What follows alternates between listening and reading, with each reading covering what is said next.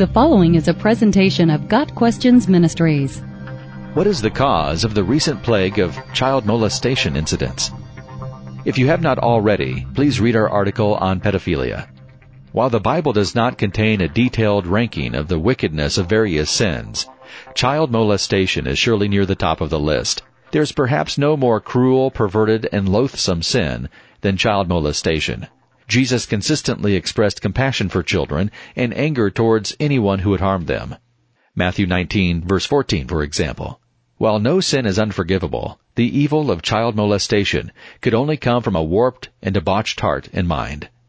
But the question at hand is what is the cause of the recent plague of child molestation incidents? Sadly and disturbingly, child molestation does appear that it is becoming more common. Given scandals involving Roman Catholic priests, man-boy love societies, and incidents involving parents, teachers, coaches, etc., the word plague is an apt description. While there is no way to give a conclusive answer, or to find a universal cause of this child molestation plague, there are definitely biblical principles which apply. First, there is the possibility of demon possession.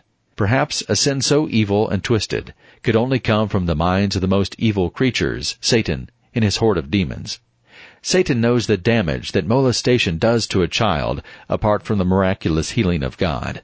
If Satan can destroy someone's life during childhood, there is simply less work for him and his demons to do later. Satan desires to devour and steal, kill, and destroy. 1 Peter 5 verse 8, John 10 verse 10. What better way than by attacking the most vulnerable and impressionable of people? Second, modern society is increasingly accepting of behaviors that the Bible declares to be sinful, immoral, and unnatural. While there is a significant difference between child molestation and homosexuality involving consenting adults, the fact that society accepts such unnatural behavior allows people to consider even worse perversions of what God intended sex to be. And that leads to another question. Why is society increasingly tolerant of aberrant behavior? Child molestation, bestiality, homosexuality, and other perversions are becoming increasingly accepted because society has, for the most part, rejected the Christian worldview.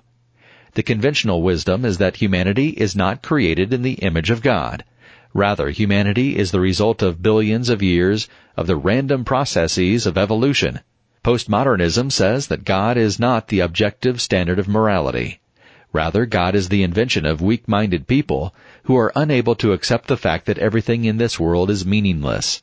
The world at large says the Bible is not the inspired and infallible Word of God. Rather, it is a record of the primitive mythologies held by ancient people who had no knowledge of science. The rejection of the Christian worldview and the acceptance of a secular, naturalistic worldview leaves us with absolutely no objective standard by which to declare child molestation to be evil.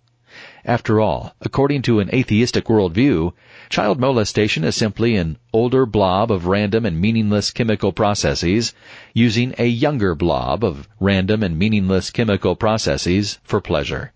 For generations we have told people that they are nothing but animals, so we should not be surprised if they begin to act like animals. If there is no absolute moral standard, then the boundaries people push are imaginary ones. Ultimately, child molestation is a result of people denying God and living their lives however they want. The Bible speaks of godless individuals who suppress the truth, saying, although they knew God, they neither glorified Him as God nor gave thanks to Him. But their thinking became futile, and their foolish hearts were darkened. Therefore God gave them over in the sinful desires of their hearts to sexual impurity, for the degrading of their bodies with one another. They exchanged the truth of God for a lie, because of this, God gave them over to shameful lusts.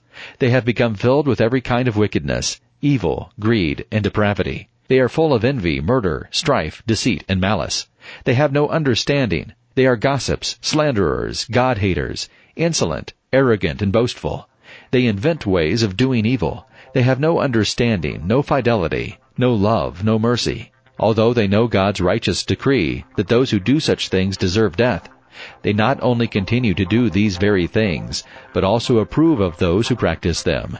Romans 1 verses 18 through 32. Got Questions Ministry seeks to glorify the Lord Jesus Christ by providing biblical answers to today's questions. online at gotquestions.org.